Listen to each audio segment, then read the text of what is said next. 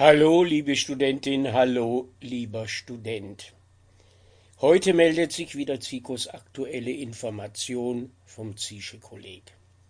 Wir beschäftigen uns mit dem Thema Rache.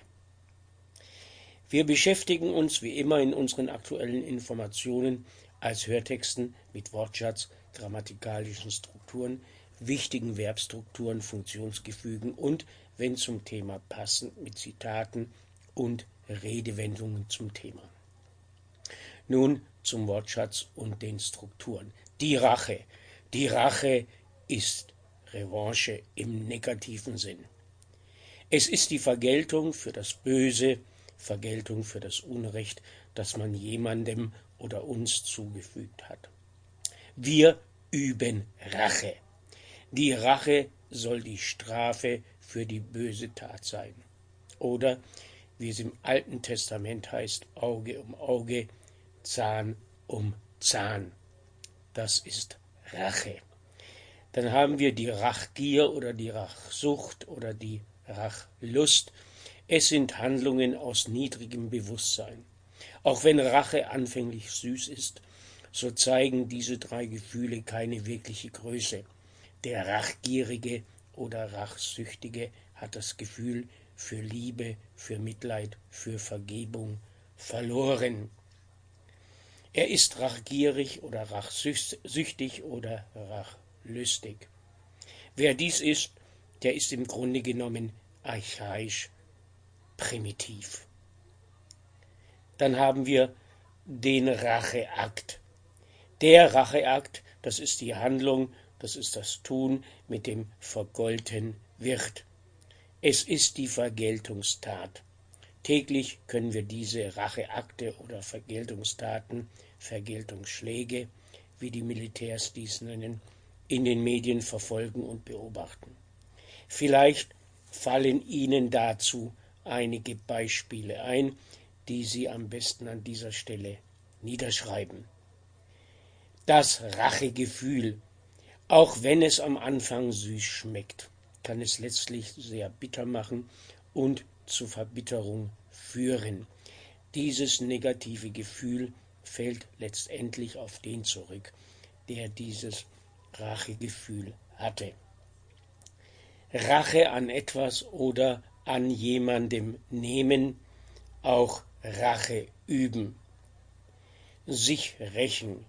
Jemand rächt sich oder auch etwas rächt sich. Rauchen rächt sich oft an der Gesundheit, auch viele andere Dinge. Sich an jemandem im Dativ oder etwas rächen, in dem Klassiker Western Spiel mir das Lied vom Tod, rächt sich der inzwischen erwachsene Sohn an dem Mörder seines Vaters, für den er mit der Mundharmonika das Todeslied spielen musste, bis er unter der Last zusammenbrach und dadurch seinen Vater am Galgen erhängte. Der Rächer ist derjenige oder die Person, die Rache übt. Dann die Struktur etwas im Nominativ rächt sich, zum Beispiel die Krankheit, wenn man dem Körper Ruhe und Schlaf nimmt oder entzieht. Etwas, nochmal Nominativ, Nominativ rächt sich an jemandem, mit Dativ der negative Gedanke an die Rache rächt sich an unserem seelischen, psychischen Wohlbefinden.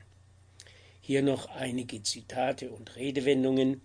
Was man dem Schlaf entzieht, das holt sich die Krankheit wieder. Das ist eine Redewendung. Es rächt sich erst im Alter, wenn man in jungen Jahren falsch oder was man in jungen Jahren falsch gemacht hat. Nochmal, es rächt sich erst im Alter, was man in jungen Jahren falsch gemacht hat. Die Jugendsünden rächen sich erst im Alter. Das ist eine Lebensweisheit. Rache ist süß, noch eine Redensart. Und mein Gedanke, wer vergibt, verzichtet auf Rache. Zum Schluss noch, liebe Studentin, lieber Student, alle Informationen zu diesem Podcast gibt es auf dafuts.wordpress.com. Dort findet sich der Kontakt über E-Mail, Telegram, iTunes, Stitcher, RSS, Facebook und Twitter. Außerdem Patreon, um diesen Podcast zu unterstützen. Ich verabschiede mich mit Tschüss und auf Wiederhören bis zur nächsten Podcast Info.